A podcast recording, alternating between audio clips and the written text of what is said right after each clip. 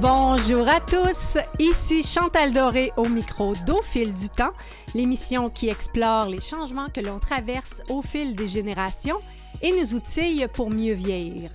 C'est notre toute dernière émission de la saison aujourd'hui, la 97e.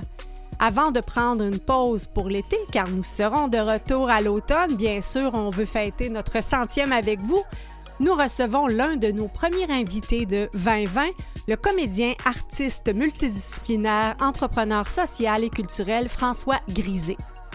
François nous avait présenté sa pièce de théâtre documentaire Tout inclus, le résultat d'une immersion d'un mois dans une résidence privée pour aînés. Ce séjour l'avait troublé. Et comment habitons-nous notre vieillesse? De cette réflexion est né plusieurs projets et c'est son dévouement et son enthousiasme légendaire qui a mené à une série d'initiatives socialement engagées et de projets porteurs pour l'avenir qu'il nous présentera aujourd'hui. En seconde partie, nous explorons un autre art qui génère beaucoup d'émotions. Écrire. Écrire des lettres. Pas des textos, des vraies lettres. Mais qu'est-ce qu'une vraie lettre? Est-ce qu'on la définit par son support, papier, encre et timbre, ou on la définit par son contenu. Nous causerons des échanges épistolaires avec Benoît Melançon, professeur titulaire au département de littérature de la langue française de l'Université de Montréal. Personnellement, étant de la génération X élevé au papier, il m'a été difficile de me défaire lors de mon déménagement des nombreuses lettres échangées au fil du temps avec ma cousine qui habitait alors à Jonquière ou des missives avec mes pen pals, donc amis de plumes un peu partout dans le monde. Je ne sais pas s'il y a des auditeurs à l'antenne euh, qui ont déjà participé à ce programme de correspondants où on choisissait euh, des amis de plumes un peu partout sur la planète. Je me rappelle encore de l'enthousiasme de découvrir les mots de Betty, d'Irina ou d'Abdelak quand je recevais par la poste l'enveloppe bleue parsemée de petits avions. J'ai aussi eu de la difficulté à me défaire de tous les petits mots doux reçus d'amoureux au fil du temps, ou encore des cartes postales de mon père quand il voyageait. Ce sera donc une grande curiosité qui m'animera pour recevoir Benoît Melançon pour nous causer des échanges épistolaires. Comme d'habitude, Maurice, Catherine et moi avons fait une recherche musicale thématique parce qu'on aime ça, parce qu'on adore ces moments où on écoute de la musique en pensant à vous. Voici donc une chanson de circonstance pour recevoir François Grisé du mouvement Habitat. La chanson s'appelle Habiter l'avenir de Steve Marin, auteur-compositeur de l'année en 2019 et proche collaborateur de Deux Frères.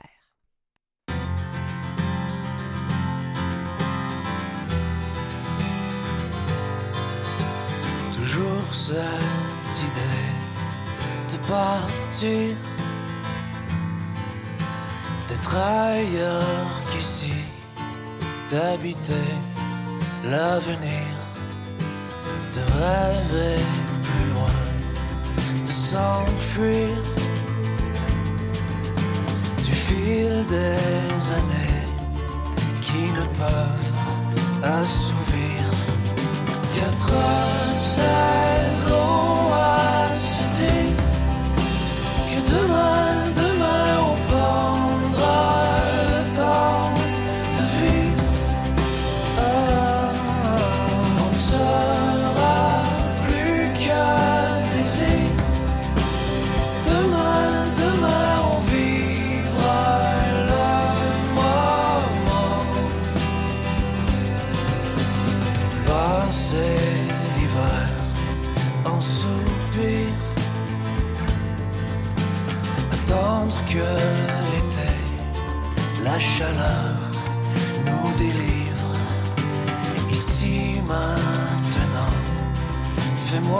rire.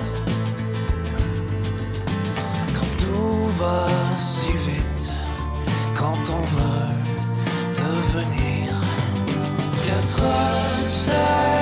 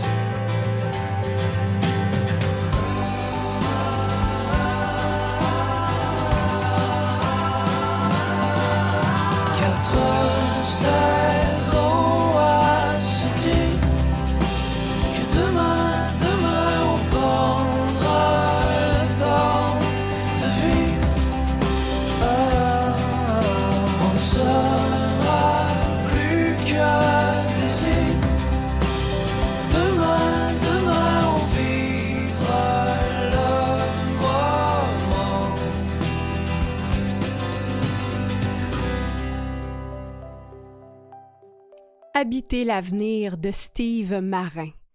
C'est une chanson de circonstance pour recevoir euh, François Grisé, qui est, ma foi, passionné par cette idée d'habiter l'avenir. Il nous avait euh, présenté euh, sa pièce de théâtre documentaire tout inclus il y a deux ans. Donc, on le reçoit deux ans plus tard avec tout plein de projets autour du vieillissement, de l'habitat. Euh, bref, euh, nous recevons à nouveau avec plaisir euh, un être, ma foi, fort complet. Bonjour François. Bonjour. C'est toute une démarche artistique, culturelle, politique que ce mouvement Habitat. Ben oui, en fait, c'est intéressant la- l'amalgame de, de culture et politique. Puis moi, j'ajouterais, en fait, c'est un, on, on a dernièrement comme essayé de préciser encore la nature du mouvement Habitat. Puis en fait, c'est un mouvement citoyen. C'est Mm. qu'on dit aux citoyens aînés pour qu'ils soient les locomotives des projets, puis des qui sont le cœur de nos projets, mais qui, peut, qui peuvent agir et qui peuvent prendre action. Donc, c'est pour ça que j'ajoute à la liste de- de- d'adjectifs que tu as trouvé euh, le mot citoyen puis le mot pouvoir citoyen. Oui.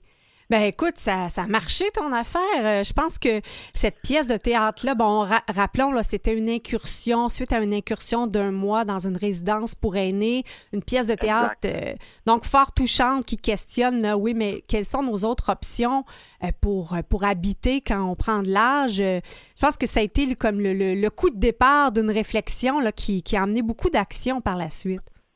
Ben, c'est intéressant que tu me ramènes au début de, de la présentation de la pièce parce que quand on l'a présentée en octobre euh, 2019, ce qui est arrivé, c'est que dans le processus euh, inhérent au théâtre documentaire propre à Porte-Parole, qui était un des coproducteurs, puis Mhm. avec qui je collaborais, donc il y avait Annabelle Soutard de Porte-Parole et Agathe Foucault, qui étaient les deux dramaturges de la pièce.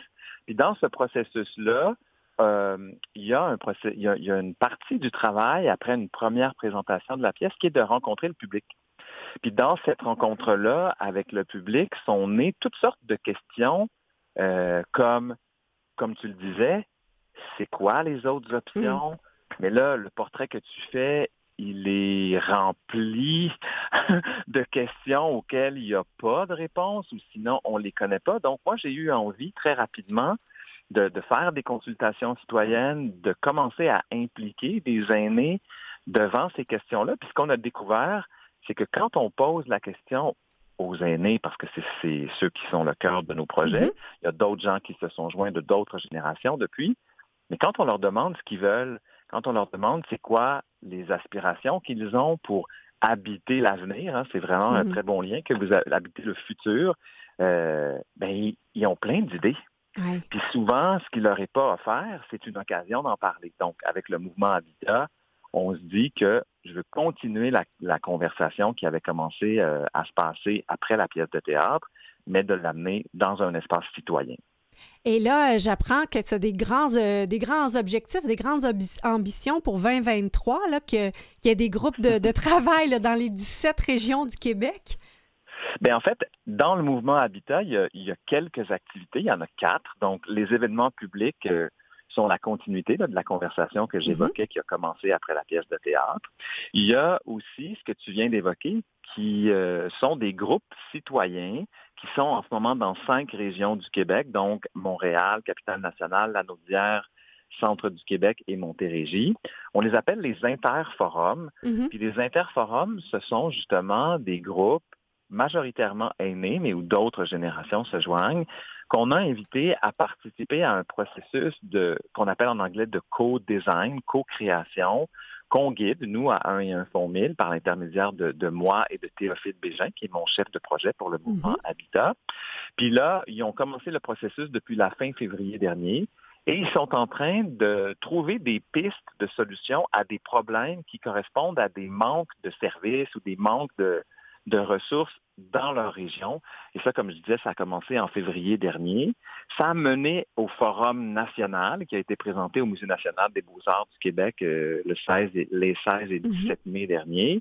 Et ça va nous mener, peut-être qu'on en parlera un peu plus tard, à la marche des aînés qui, elle, va avoir lieu le premier, la deuxième grande marche des aînés du mouvement Habitat qui, elle, va avoir lieu euh, le 1er octobre prochain. Puis nous, comme tu le disais, notre ambition, c'est que d'ici à la fin de 2023, il y a au moins une cellule interforum qui a été créée dans les 17 euh, régions administratives du Québec. Ah ben on vous soutient dans cette ambition, puis on ira, on ira sûrement marcher avec vous. Ben merci. et, quel, quel, exemple de solution commence à émerger là, si on parle vraiment concrètement, euh, des perspectives concrètes euh, sur euh, les projets? Il y en a deux qui me viennent à l'esprit. La mhm. première, moi je, moi je suis assez proche là, pour des raisons d'animation et tout ça. J'ai accompagné un peu plus le, groupe de l'Anaudière, qui est un groupe de gens de femmes particulièrement plus petits, mais qui ont tous en commun, tout en commun, je devrais dire, de rester dans des plus petits euh, villages. Donc, les 4-5 personnes qui font partie de, cet interforum-là ne vivent pas, par exemple, à Joliette ou à Repentigny, mais ils vivent dans des plus petites municipalités de 2000, 2500 personnes. Les réalités sont donc très, très différentes. Et eux, le, projet concret, ou en tout cas la piste de solution concrète, c'est de faire euh, une association, par exemple, entre euh, comment je pourrais dire ça? Je, vais le résumer encore plus simplement. Mm-hmm. Ils veulent stimuler et rendre un peu plus conscient que les municipalités dont ils font partie, puisqu'ils sont à de plus petite échelle, peuvent vraiment agir pour briser l'isolement des aînés. Donc, au lieu de, faire des actions individuelles, d'aller cogner à la porte, de, de faire des actions de rassemblement qui sont des bonnes actions, on a décidé ensemble que la piste de solution, c'était de conscientiser la municipalité à son rôle pour briser l'isolement des aînés. Puis là, il y a des, il y a des pistes d'association, par exemple, avec des premiers intervenants, les policiers, mhm. les pompiers, les intervenants de rue. Mais ça, c'est une des pistes de solution qui est à développer. Comme tu le vois, ça reste une piste. Il faut que ça s'incarne, il faut que ça devienne concret. Puis ça, on va commencer à le faire dès, euh, dès l'automne prochain. Mais, dis-moi, François, euh, avant qu'on embarque sur l'autre, est-ce que c'est un peu dans la mouvance euh, des, des municipalités amies des aînés? Mais ben, en fait, ça s'inspire de ça, parce qu'une mm-hmm. des femmes qui fait partie de, l'Interforum est responsable du programme municipalité ah, des aînés de la région. Donc, elle, elle connaît, bien sûr, euh, les ressources potentielles et mm-hmm. le type de projet. Puis, bien sûr, elle est associée euh, directement et indirectement à, plein de ressources municipales. Donc, c'est un peu pour ça que je ne dirais pas que c'est directement de ça, mais ça fait certainement partie de partenaires importants pour un, une solution de ce type-là. Bien, c'est sûr que ça passe d'abord par les gens autour de nous, à l'échelle euh, de nos voisins. Si on est impliqué dans notre collectivité, puis on peut voir un aîné qui aurait besoin euh, d'un coup de main, ben c'est autour de nous qu'on le constate. Puis absolument. Puis ça, ce sont des actions que nous, hein, depuis le début du mouvement Habitat, on veut mettre de l'avant. Ce qu'on dit aux gens, c'est que quelle que soit l'échelle de votre action, hein, un voisin, une voisine dans mon quartier, dans mon pâté de maison, dans ma ville, dans ma province, nous, on pense que individuellement, comme citoyens et collectivement, comme société, peu importe l'échelle, on peut se responsabiliser, puis on peut prendre action. On peut vraiment faire quelque chose pour que nous, hein, qui deviendrons tous des aînés un jour, et ceux qui le sont déjà puissent bénéficier du soutien et puissent bénéficier d'un mieux-être. Puis, tu sais, à une échelle un peu intermédiaire, si je te dirais, si, je te dis euh, euh, qui fait partie de nos intentions, c'est de vraiment travailler. C'est pour ça qu'au lieu de s'adresser au gouvernement provincial, mm-hmm. on a dit, tiens, on va travailler dans, les, dans toutes les régions. on est en train de se rendre compte qu'à l'intérieur des régions administratives, comme tu allais le dire, il y a plusieurs municipalités. Donc, c'est comme un peu notre échelle privilégiée d'action mhm. parce qu'on parce qu'on se rend compte que ces gouvernements-là, d'une certaine façon, municipaux, mais sont une échelle qui est beaucoup plus accessible. C'est beaucoup plus, c'est beaucoup plus. Euh, ben, c'est notre, notre quotidien. Tu allais nous parler d'une autre initiative aussi que, que vous êtes en train de mettre de l'avant? Ben, l'autre initiative, c'est une, initiative qui vient euh, de la Montérégie. Mhm. Eux, ils se sont rendus compte, par exemple, qu'il y avait déjà des systèmes euh, de transport bénévole qui aident des aînés qui n'ont plus de voiture ou qui ne conduisent pas ou qui vivent seuls puis qui n'ont pas de moyens de transport à se déplacer. Puis une des réalités de, de ces services-là, souvent, c'est qu'ils ne sont pas capables de garder les bénévoles. Il y a Mm. des gens qui s'impliquent, puis ils s'impliquent beaucoup au début, puis pour des raisons qui sont les leurs, j'imagine. Ben, avec le, au fil du temps, ben, ils s'en vont ou ils trouvent un emploi, puis ils n'ont plus le temps et tout ça. Donc, eux, leur projet, c'est d'essayer de voir comment ils peuvent euh, s'assurer que les bénévoles qui s'impliquent, deviennent d'une certaine façon des bénévoles professionnels. C'est mes mots Mhm. à moi, mais leur projet, c'est de s'assurer que ces services-là bénéficient d'une banque de bénévoles plus importante, plus structurée, euh, sur plus long terme, pour s'assurer que ces services-là puissent grandir. Parce que ce sont de très bons services qui, qui font vraiment la job, là, pour parler euh, en bon québécois, mais où souvent, à cause de, de cette euh, insécurité au niveau de l'implication des, des bénévoles, ben, n'a pas la capacité de donner autant de services qu'il pourrait en donner. Là. Mhm. Eh, François, je, je te propose qu'on aille en musique et ensuite, je veux t'emmener peut-être dans les autres euh, projets euh, de, de vivre mieux, peut-être à une échelle encore plus personnelle de tout ce que tu as pu entendre. Là, euh, moi, j'ai écouté euh, ta balado à collade, là, puis j'avais les, Mhm. quasiment les yeux mouillés. Fait qu'on parle de ça, on écoute La maison près de la fontaine et on se retrouve tout de suite après. C'est parfait. La maison près de la fontaine, couverte de vignes vierges et de toiles d'araignée, sentait la confiture et le désordre et l'obscurité. L'automne,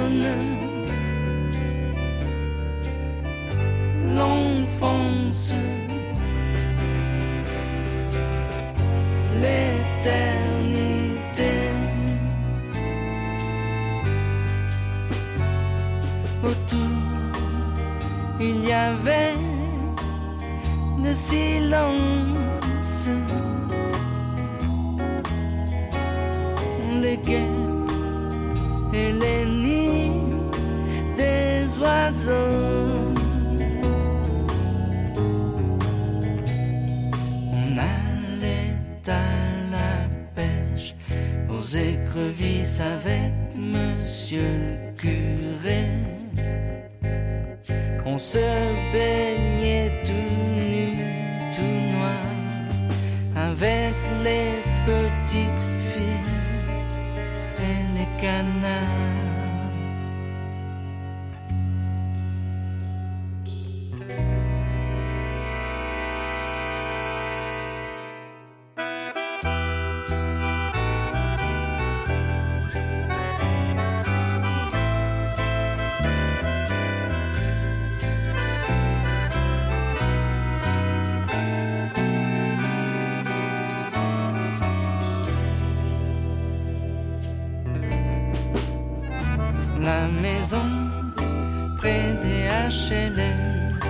fait place à l'usine et au supermarché. Les arbres ont disparu, mais ça sent l'hydrogène sulfuré. L'essence, la guerre.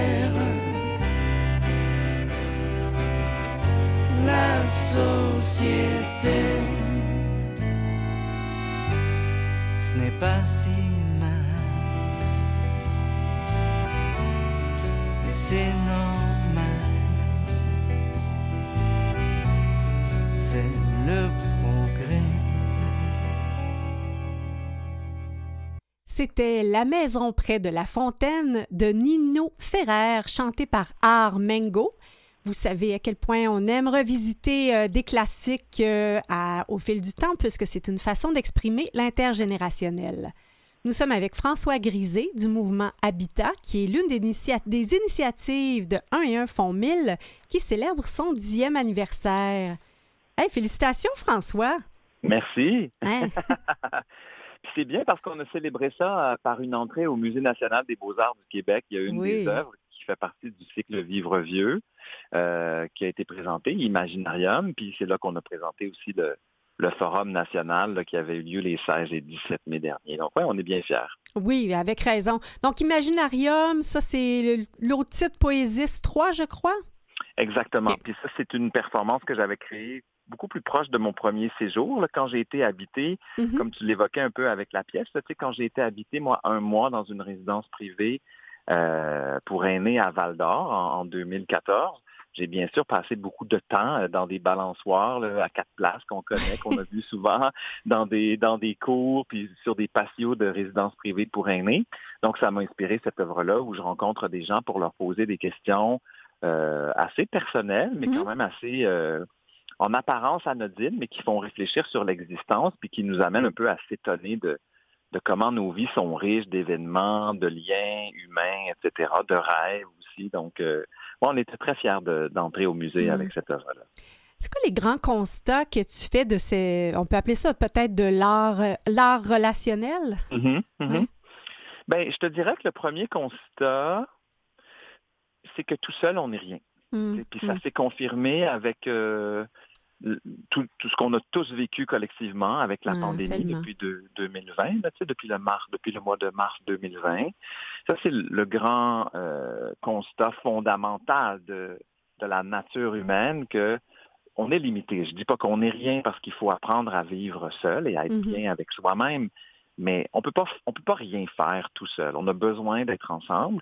Puis l'autre grand constat, c'est qu'on a besoin d'être ensemble, surtout devant des réalités aussi complexes puis aussi confrontantes que le fait d'être dans une société qui, qui fait en sorte qu'on vit jusqu'à 75, 80, 85, 90 ans. C'est intéressant qu'on se parle maintenant parce que je viens d'aller dîner avec Gisèle Bonneville, qui est une résidente des Jardins du patrimoine, qui est en mm-hmm. visite à Montréal. Fait que, ça me c'est comme euh, une image un peu de comment ce projet-là s'est inscrit vraiment dans ma vie privée. Parce que ces gens-là du patrimoine, ben, pas tout le monde, mais je te dirais qu'il y en a une dizaine dont je suis proche, que, dont je veux avoir des nouvelles, que je vais visiter au moins trois, quatre fois par année, là, quand c'est pas la pandémie. Donc, tu sais, le fait que j'ai mangé avec Gisèle à Montréal pendant qu'elle est venue visiter sa, vie, sa fille, ça vous parle de ce constat, puis ça vous parle de ce que ça m'a fait à moi personnellement, mais ça fait toute une différence, autant pour les aînés que pour les gens mhm. de mon âge, j'ai 51 ans. Mhm. Quand on a des liens signifiants, simples, quotidiens, mais qui sont signifiants, puis qu'on on, est inscrit dans la vie l'un de l'autre, ben ça change tout. Puis ce besoin-là, je pense qu'il est plus fort encore quand on est un aîné, parce qu'on on perd un peu de l'énergie, on perd parfois de l'autonomie, on, on perd des gens signifiants autour de nous qui ont le mm-hmm. même âge que nous puis qui ont composé des, notre, réseau. Mais je te dirais que ça, c'est le grand constat humain. Puis si tu m'en permets un dernier rapidement, je te dirais que ça reste vrai pour moi que on est dans le déni complet. Pas toi, parce que tu fais une émission là-dessus qui se fait, qui s'appelle Le fil du temps, au fil du temps et tout ça. Mais la majorité des gens au Québec et partout dans le monde, en tout cas, mettons, dans l'hémisphère nord, on est en complet déni de cette réalité-là. on, est en complet déni du fait qu'on vit une réalité qu'on n'a jamais vécue avant, qui est, on va être dans une société où la grande majorité des gens ne seront plus jeunes, mais vont mm-hmm. être des personnes minimalement de 65 ans et plus. Oui, tu fais bien de euh, souligner justement que c'est plus euh, nord-américain. Puis un peu dans, cet esprit-là, euh, si je continue mathématiquement, donc après Poésis 3, vous avez fait Poésis 4. Et, mm-hmm. là, je pense que c'est des, tableaux là, vivants, évolutifs qui, qui, nous questionnent sur ce refus de vieillir ça va s'appeler Fontaine de jeunesse. Et mm-hmm. ça, ça pose la question pourquoi on veut rester jeune? Donc, pourquoi on refuse de vieillir, exactement comme tu viens de le dire? Ça, ce sera, ça, ça a été écrit, euh, recherché dans sa globalité. On est en production dès l'automne prochain euh, et l'hiver prochain pour présenter au printemps 2023. Et puis ça, ça on retourne un peu euh, aux amours là, de, de, départ de un et un formule, de faire des œuvres dehors, dans mm. l'espace public. Ça se peut à l'intérieur aussi, s'il y a des grands espaces. Mais on, on s'installe dehors, on va s'installer quelque part dans un parc. ça va se déterminer dans les semaines qui s'en viennent à Montréal. On va jouer à Joliette, on va jouer aussi au Jardin de Métis probablement en 2023-2024. Donc là, on se demande la question euh, un peu à l'en- pas à l'envers, mais Mhm. en l'apprenant, justement, on s'est demandé, Agathe Foucault et moi, les- les- on est des co-créateurs de cette œuvre, on s'est demandé, mais c'est ça, en fait, on est dans le déni de la vieillesse, mais on est surtout dans le déni du fait qu'on vieillit et Mhm. on veut pas vieillir. On est une, une société obsédée par la jeunesse. Donc, ça nous a donné l'occasion de, de se poser des questions autour du même thème, mais avec un angle un peu différent. Puis comme tu le disais, ce sont des tableaux vivants qu'on va recréer dans l'espace. On a aussi fait des témoignages avec euh, certains aînés qui vivaient au quartier des générations ici à Montréal. Donc, c'est une pièce euh, un peu plus performative entre Mhm. le théâtre et la performance qui va être présentée là, au mois de mai 23, quelque chose comme ça. En terminant, si on, on veut déjà avoir un aperçu de, de ton œuvre, je pense qu'on peut écouter euh, le- le- les, les courts balados euh, accolades. Euh, très, très touchant euh, d'entendre des aînés comme ça qui se confient en 4-5 minutes. Parle-nous Ouais. peut-être en terminant de un de ces témoignages-là qui t'a peut-être plus touché qu'un autre. Ben, je vous dirais que quand je passe à Accolade, qui d'ailleurs là, se, se retrouve toujours sur notre site web, ils sont encore, euh, comme, comme bien des balados, là, euh, disponibles à l'écoute, je te dirais que le, le témoignage qui que j'ai en tête, probablement parce que je viens de manger avec elle, mais le témoignage de Gisèle qui me disait justement, en fait, elle, elle, elle était, puis c'est sa nature, elle est comme ça, elle me disait, c'est difficile ce qu'on est en train de vivre, mais je suis sûr qu'on va apprendre quelque chose de ça, Ouais. puis j'ai surtout hâte de recommencer mes cours de danse. elle, elle voyait déjà le futur, elle voyait déjà qu'on allait en sortir. Et puis je pense que ça, ça parle de la résilience de plein de personnes âgées autour de Tellement, nous. tellement. de leur façon d'envisager, comme tu dis, comment ils peuvent habiter l'avenir à leur façon. Merci beaucoup, François Grisé, euh, mouvementhabitat.com. Merci beaucoup. Bye bye. Bye. Après la pause, des échanges épistolaires.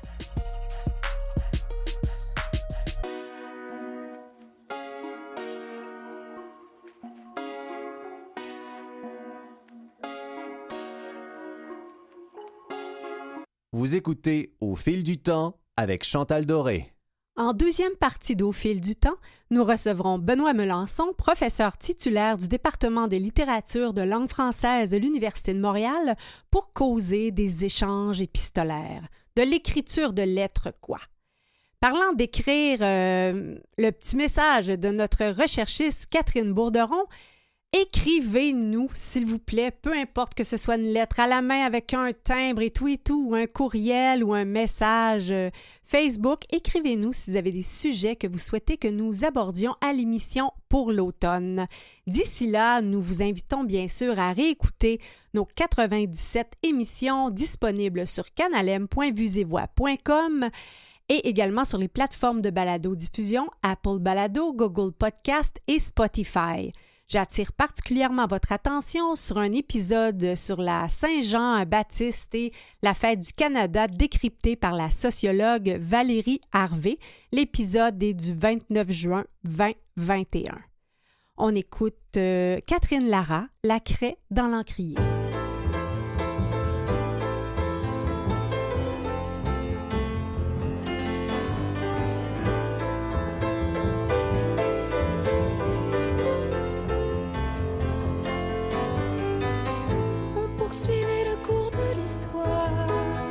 Sur un cahier quadrillé.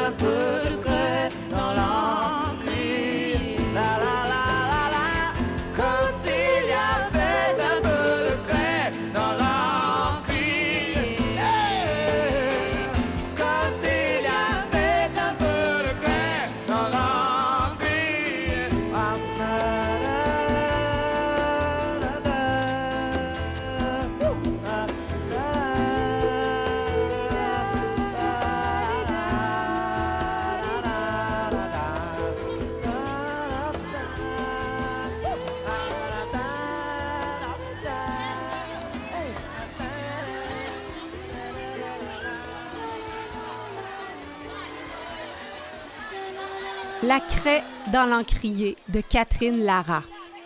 À l'ère des courriels et des réseaux sociaux, écrivons-nous encore de vraies lettres? Et qu'est-ce que ça veut dire des vraies lettres? Quel est le plaisir de ces échanges épistolaires? Nous en discutons avec un vrai de vrai spécialiste. Le professeur Benoît Melançon étudie le genre épistolaire du Moyen Âge au courrier électronique. Bonjour. Bonjour. Alors, on a vu que le- les, les vinyles ont fait un retour euh, remarqué du côté euh, musical. Est-ce que vous pensez que... Est-ce que vous me conseillez de m'acheter une nouvelle plume? Ben, je suis pas sûr qu'il y ait le même genre d'avenir euh, pour la lettre, mais il y a un avenir pour la lettre. Quand on réfléchit à l'évolution des formes artistiques, on a parfois l'impression que quand une nouvelle forme arrive, elle fait disparaître la- celle qui existait auparavant. Mm. Hein, quand la photographie est arrivée, on se dit tiens, la peinture va disparaître. Ben, c'est pas vrai, la peinture n'a pas disparu. Euh, quand le cinéma est arrivé, on s'est dit le euh, théâtre va disparaître, le théâtre n'a pas disparu non plus. Ce qui se passe, en fait, c'est que les formes artistiques, elles se spécialisent, elles Oui. changent de nature. C'est exactement ce qui est arrivé avec la lettre. C'est vrai qu'à une époque, on utilisait la lettre pour demander des rendez-vous. Mhm. On ne fait pas ça aujourd'hui. On Non, les- on devient impatient. hein? Oui, en plus, alors on utilise le courriel, on utilise le texto, on utilise Messenger, on a toutes sortes de, de ressources. Donc, la lettre ne sert plus à ce genre de choses-là. Euh, elle sert cependant à d'autres choses. Et moi, ce qui me frappe, c'est comment on a besoin de la lettre quand il arrive des euh, tragédies Mm. communes. Je vous donne des exemples. hein. Euh, quand il y a eu l'accident à Lac-Mégantic, Hmm. ben, à Lac-Mégantic, on a installé sur le perron de l'église des grands babillards sur lesquels les gens allaient déposer ce que moi j'appelle des lettres. Hmm. Alors, soit des lettres destinées aux gens euh, qui, sont, qui, étaient qui sont toujours vivants ou des lettres destinées aux gens qui venaient de mourir. Hmm. Alors ça, c'est véritablement pour moi une forme d'écriture épistolaire. Euh, pourquoi c'est important? Parce que ça laisse une trace. Notre euh, utilisation du texto, à moins de faire des efforts un peu compliqués, là, ça laisse pas de trace. Le courriel, c'est pareil. Vous pouvez bien imprimer vos courriels, mais la vie probable de votre courriel, c'est la disparition. Ben, pas les lettres. Les lettres, c'est des objets, c'est des choses, c'est des choses qui laissent une trace, qu'on conserve. Et donc maintenant, quand, une- quand il y a une tragédie comme à Lac-Mégantic ou quand une célébrité meurt, ben, que font les gens? Ils élèvent des hôtels spontanés, des hôtels provisoires, puis ils vont laisser des objets, puis ils vont laisser des lettres, ils vont laisser des messages. Ça, c'est ce que j'appelle la spécialisation de la lettre. hein. Mhm. Euh, ça, c'est encore utile aujourd'hui. On en a besoin, puis on n'a pas besoin de former les gens pour faire ça. là. Les gens savent spontanément que c'est un geste doté d'une importance symbolique particulière. Mais vous avez justement attribué trois euh, principales euh, raisons à la lettre. Donc, donc ce côté-là, premièrement, euh, d'objet, une Oui. fonction peut-être tactile qui est re- reliée aussi aux émotions parce que la- la- quand on reçoit une lettre, la personne qui l'a écrit y a touché, contrairement à un courriel, et on peut euh, la déchirer, la froisser, la conserver. Il y a vraiment La une notion. brûler. oui, la Brûler brûler. les lettres, ça c'est bon. Oui, mais en fait, c'est pas simplement, c'est un objet, oui, que l'autre a touché, et en plus, c'est un objet qui vous donne. Votre destinateur, quand Mhm. il vous envoie une lettre, il se défait de la lettre et lui, il l'a plus. Oui. C'est vous qui l'avez. Donc, ça donne une valeur tout à fait importante à cet objet qu'est la lettre, qu'on n'a pas du tout dans les formes modernes de communication, euh, les réseaux sociaux ou le courriel. Euh, quand vous envoyez un courriel, vous pouvez très bien garder une copie. Mhm. Ça a la même valeur, ça vaut la même chose. Ben, pas une lettre. Vous- ben, c'est ça, on voit hein, dans les, les- films, il y a toujours une séquence là, où la personne cherche sa vieille boîte dans un garde-robe où elle, a conservé toutes ses lettres. Euh, on voit jamais quelqu'un qui va dans son ordinateur lire des, des lettres comme ça. Fait y y a le rapport aussi au temps, vous dites, et à la représentation de soi. Oui, alors comme quand on écrit une lettre traditionnellement, puis c'est vrai quand on écrit encore des lettres aujourd'hui, ce qui est beaucoup plus rare, euh, on a du temps pour le faire. Mm. Vous le disiez tout à l'heure, on est pressé aujourd'hui. Quand on envoie un texto, on veut une réponse tout de suite. Euh, quand vous écriviez une lettre au 18e siècle, ce qui est ma période de prédilection, Mm.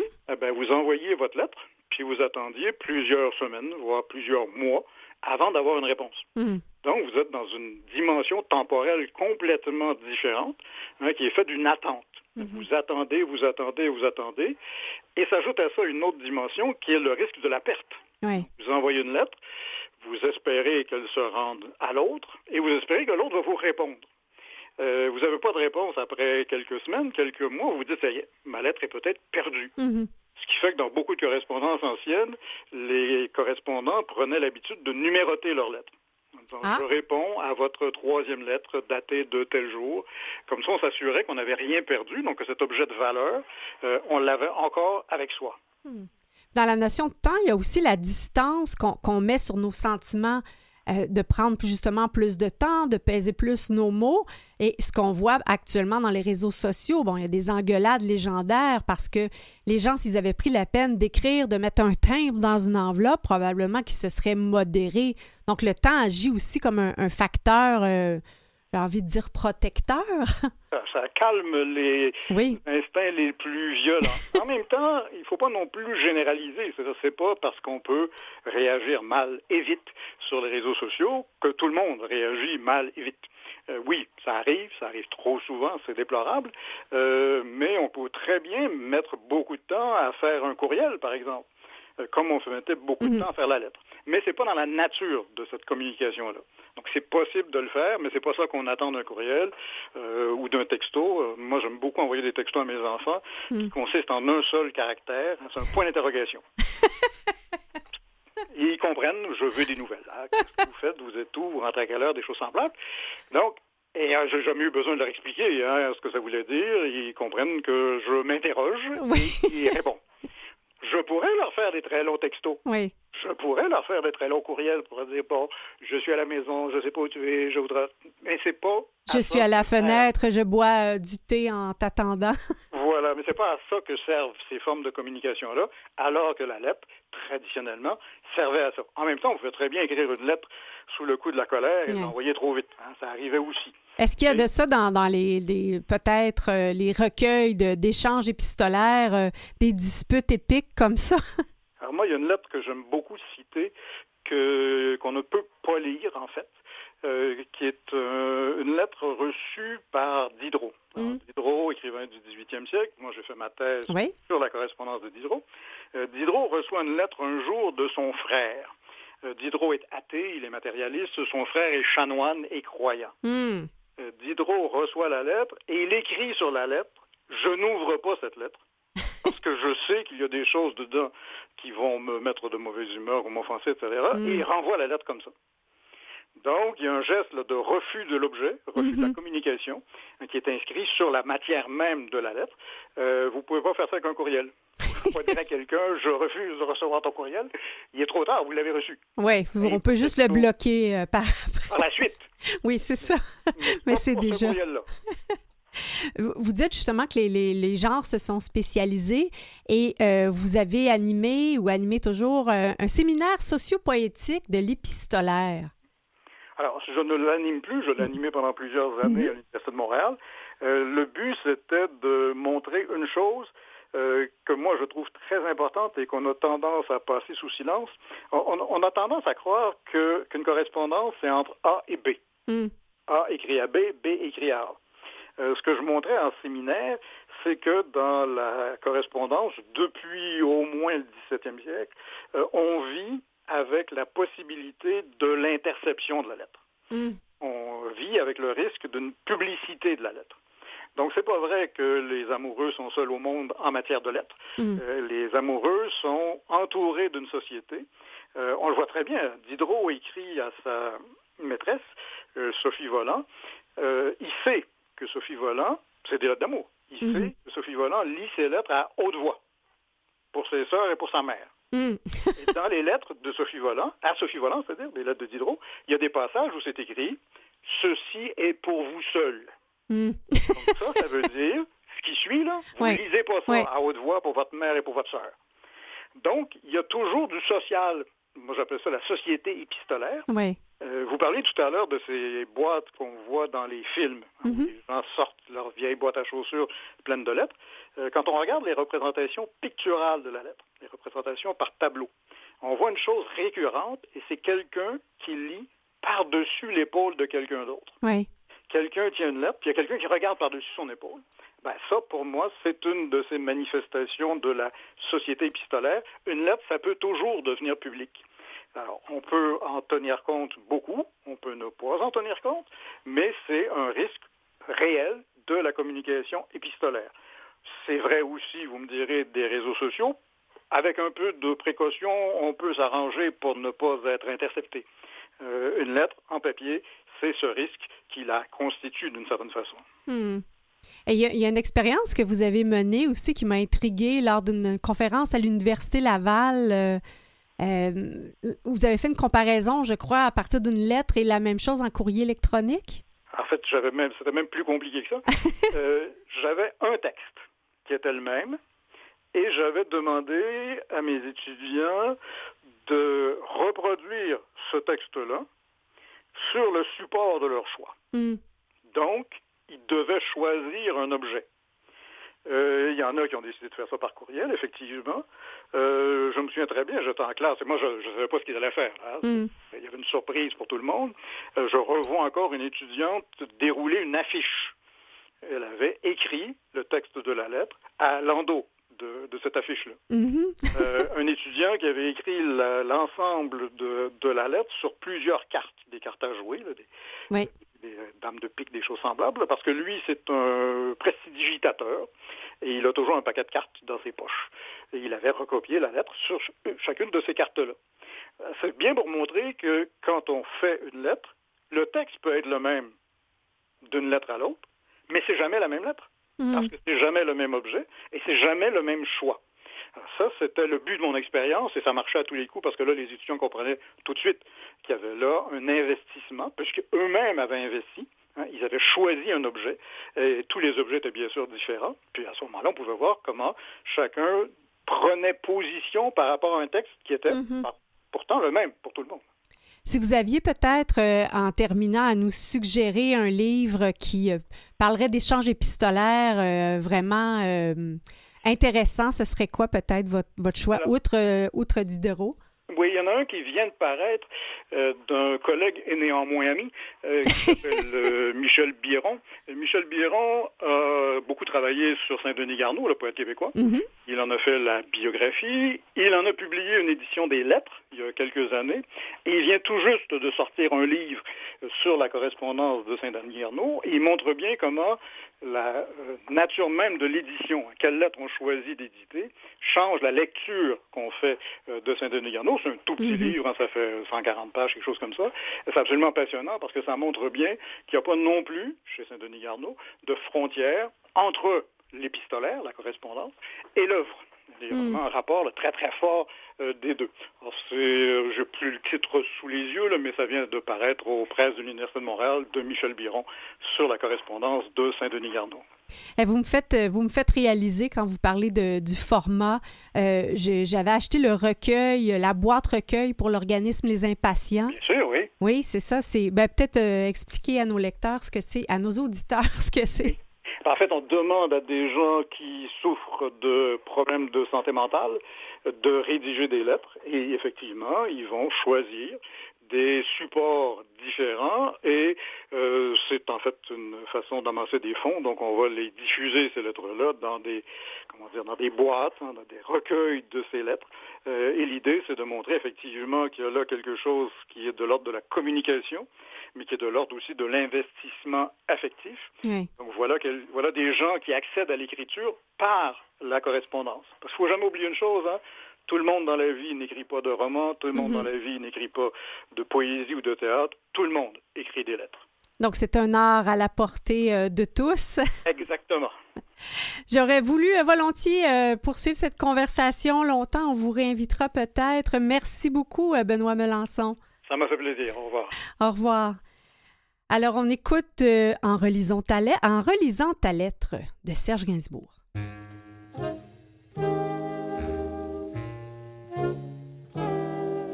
Relisant ta lettre, je m'aperçois que l'orthographe et toi, ça fait deux.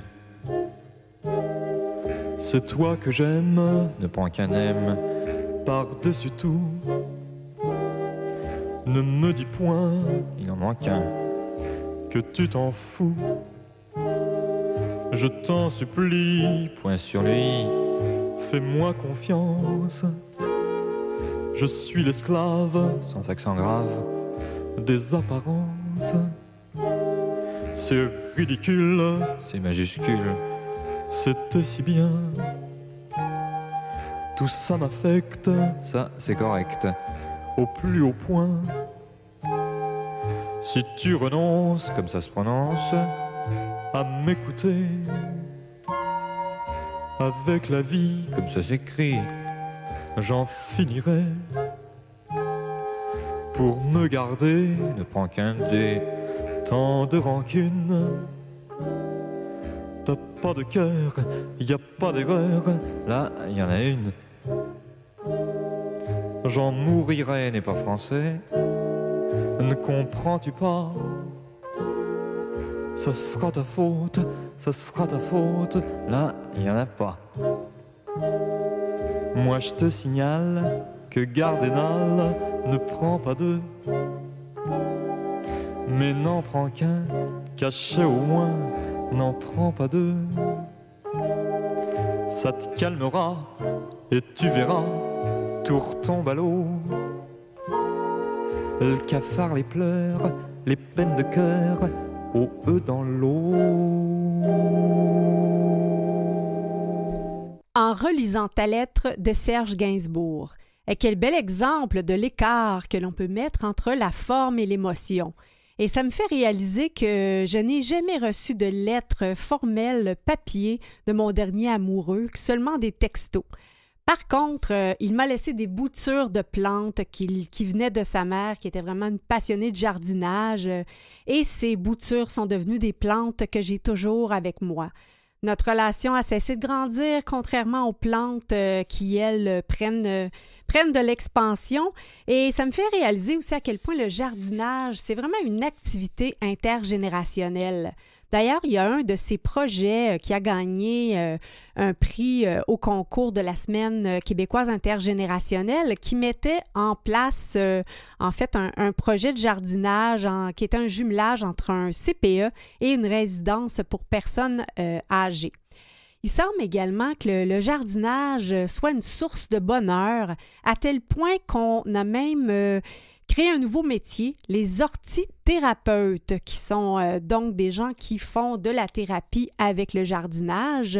Et on voit certaines initiatives, entre autres à l'Institut euh, Douglas en santé mentale, où on met sur le jardinage euh, pour soigner nos âmes et notre cerveau.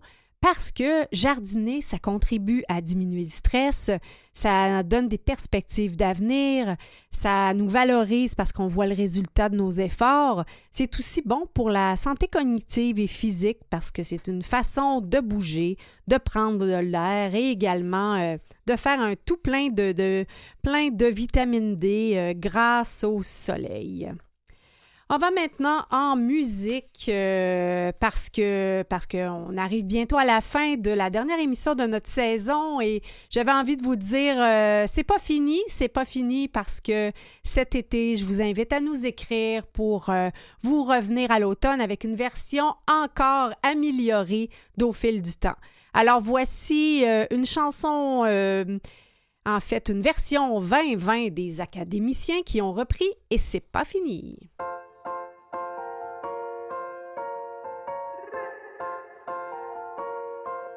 Je t'ai vu faire lever le jour en chantant des chansons d'amour. Je t'ai vu monter vers le ciel car tu as dans la tête bien mieux que des ailes. Et je dis sans même trembler que j'arrive à te ressembler. Je suis toi et toi tu es moi. Et nous sommes le monde, nous sommes bientôt ce qu'il y a de plus beau dans le monde.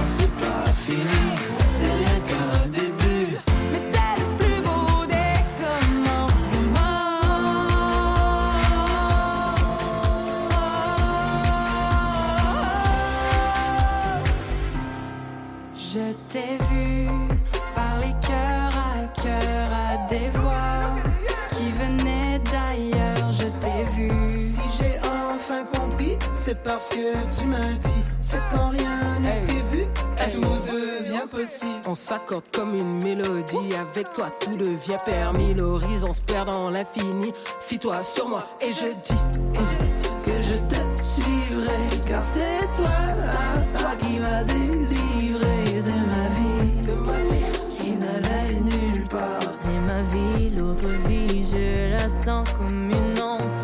Je la suis dans le monde.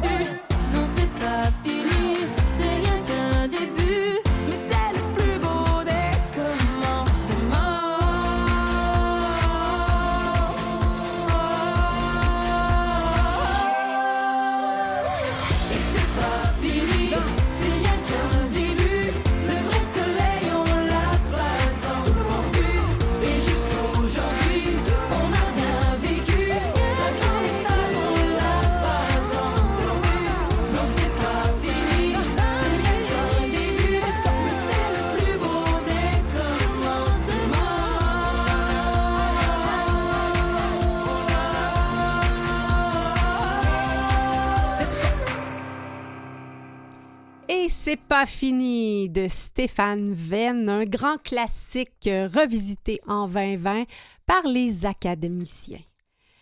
Un grand merci à nos invités de cette 97e émission d'Au fil du temps, dernière de notre saison, en fait de notre deuxième saison, donc c'est la deuxième année que l'on bouclait ensemble.